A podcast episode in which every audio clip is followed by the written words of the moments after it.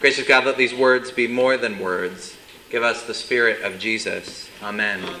Please be seated. Our congregation is often reminded that, by, that preachers at Holy Communion, we don't get to pick our own texts from the Bible. We are preachers of the lectionary, a calendar of readings that takes us through much of the Bible through the course of three years. And the readings are assigned by an international interdenominational committee, and I often question their wisdom. Um, but our, our, congregation is often reminded that preachers don't pick their own texts at Holy Communion uh, because our priest associate, Mark, uh, seminarians, and sometimes even guest preachers like to complain and complain about their assignments. Mike gives away all the hard ones, they say. You'll notice I have not mentioned Lori yet. Uh, so far, I can't remember Lori complaining about one of her assignments. Good on you. Uh, but for all the other preachers, let today's records show I don't duck the difficult texts. Not always. As a family with a new child in our home, whoever comes to me and does not hate father, spouse, and child, yeah, that was rough to read. As the rector of a church about to start renovations, Jesus taunt, Here is the person who began construction but couldn't complete it. yeah, those are, words are a little bit terrifying. So let me assure you and reassure myself our vestry has counted the costs again and again. Uh, we are being good stewards of your good gifts. Your treasurer has set aside a contingency fund. We're going to finish this construction.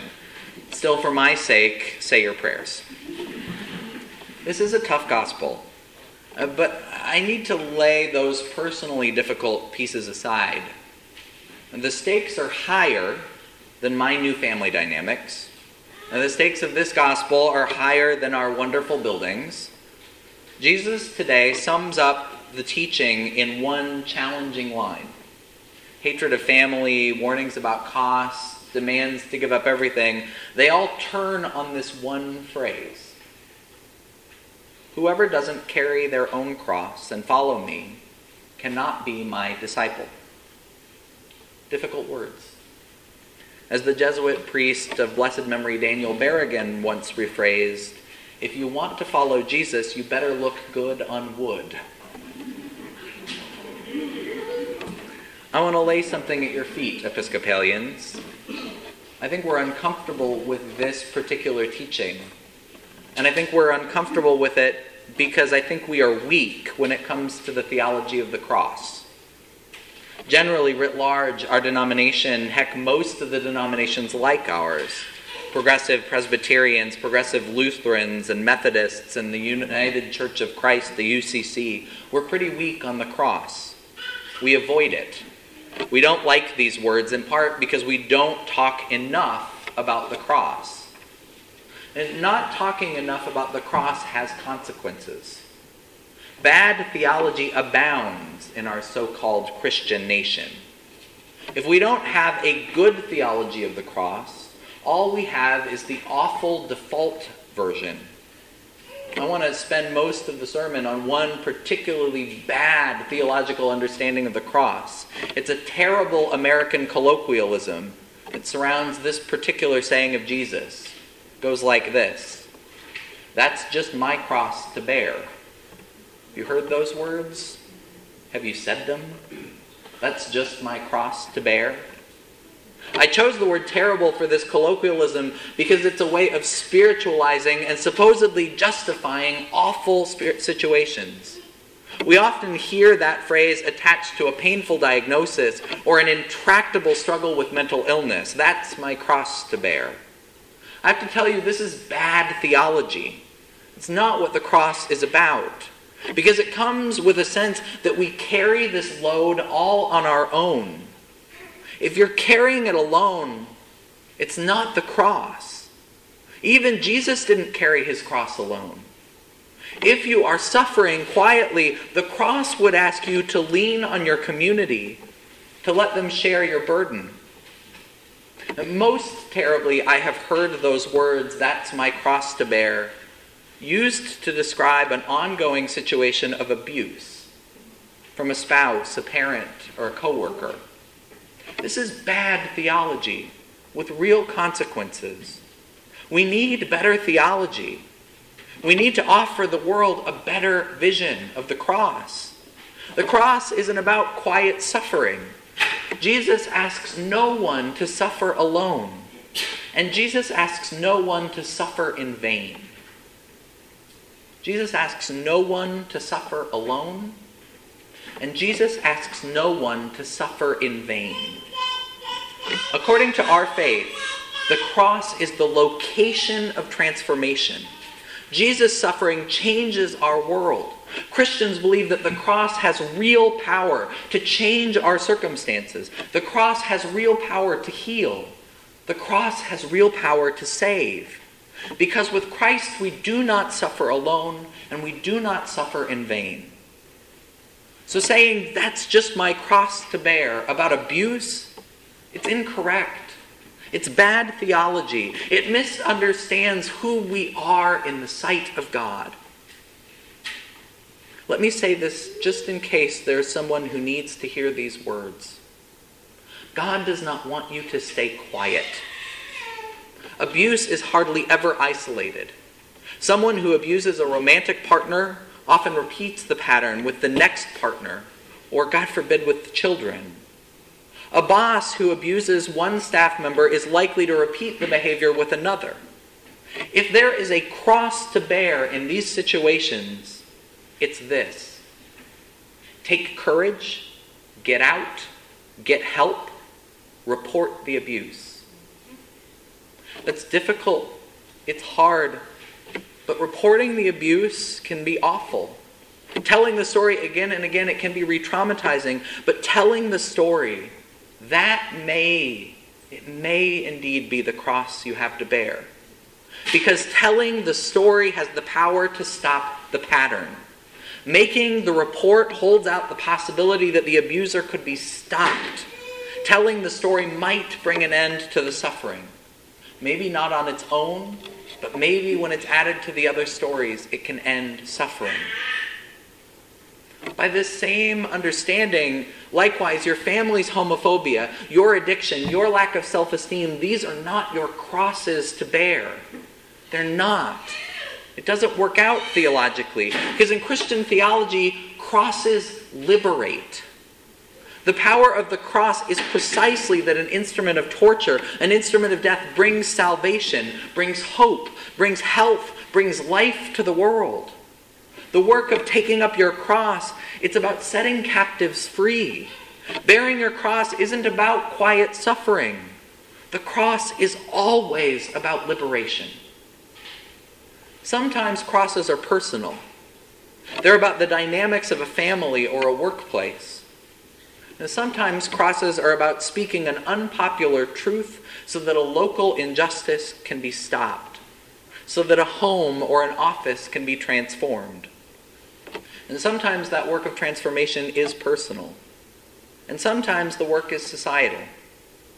I know many of you, like me, are struggling with what to do these days. More than a dozen children have been murdered in St. Louis since the beginning of the year, victims of a gun violence emergency. Our governor refuses to call a special session of the Missouri House and Senate to deal with gun violence though he will hold a special session to address nuances in sales taxes for cars. The governor's party refuses to entertain the mayor of St. Louis's proposal that cities be allowed to establish their own gun laws. And familiar political lines are being drawn in the sand. But the real frustration is inaction. No one seems to have a plan to stop the killing.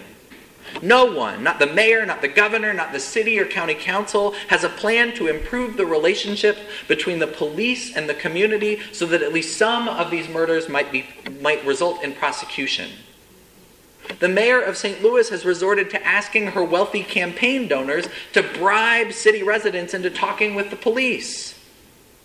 This tactic of offering a bribe to folks who come forward with information, it, it's not been received well in the black community the trust in law enforcement officials remains abysmally low. So, where do we begin? I keep asking myself that question about these murdered kids, about the gun violence epidemic in our city. Where do we begin? No one seems to have a winning strategy. No one seems to have a solution that could really transform the situation. Where do we begin? And today, I want to suggest that we begin by doing something radical, something that this difficult text asks of us that we take up the cross, that we take up the work of the cross.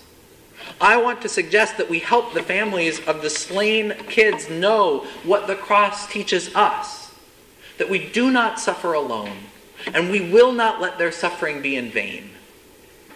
I want to propose that we take up this particular cross, that we continue to work, to build relationships, to advocate, to march, to call our representatives, that we say, do something, do something, that we demand leadership until a change is made, until kids stop dying. Jesus does not abandon the suffering. This is true personally, and it's true on a societal level. Jesus makes the very location of God's salvation, God's defining action, to be a hill outside the city gate, among those the society calls criminals and outcasts. Jesus shows us a God who counts the suffering, who counts the poor, who counts those that society counts out. The cross is a sign of God's commitment to walk with those who suffer, to stand with those who are persecuted, to transform the suffering world. When Jesus says, Take up your cross, he invites his followers to stand with those the world crucifies. The work of discipleship, then, is a decision. It's a decision to take up the cross, to go and to walk with the suffering and to work until the suffering is transformed. The work of discipleship is the work of not forgetting, of not allowing the new cycle to move on. The work of discipleship means staying restless, giving up comfort, paying the cost to transform the most intractable injustices. Not easy stuff. The cross work is not easy work. The next time this lesson comes up, I'll probably assign Lori. At least she doesn't complain about tough readings yet. This is a difficult teaching from Jesus. But sometimes our difficult world requires difficult teaching. Taking up your cross, it's not easy work. The work of the cross can be painfully slow.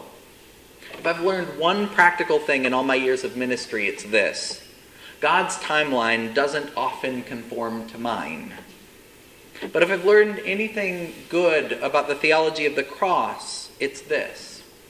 With Christ, no one suffers alone, and no one suffers in vain. No one suffers alone, and no one suffers in vain. If you choose to take up your cross, you will be in strange company but good company. If you choose to follow Christ, to take up your cross, you'll be standing with a wildly diverse band who believe the world can be reshaped by sacrificial love. Amen.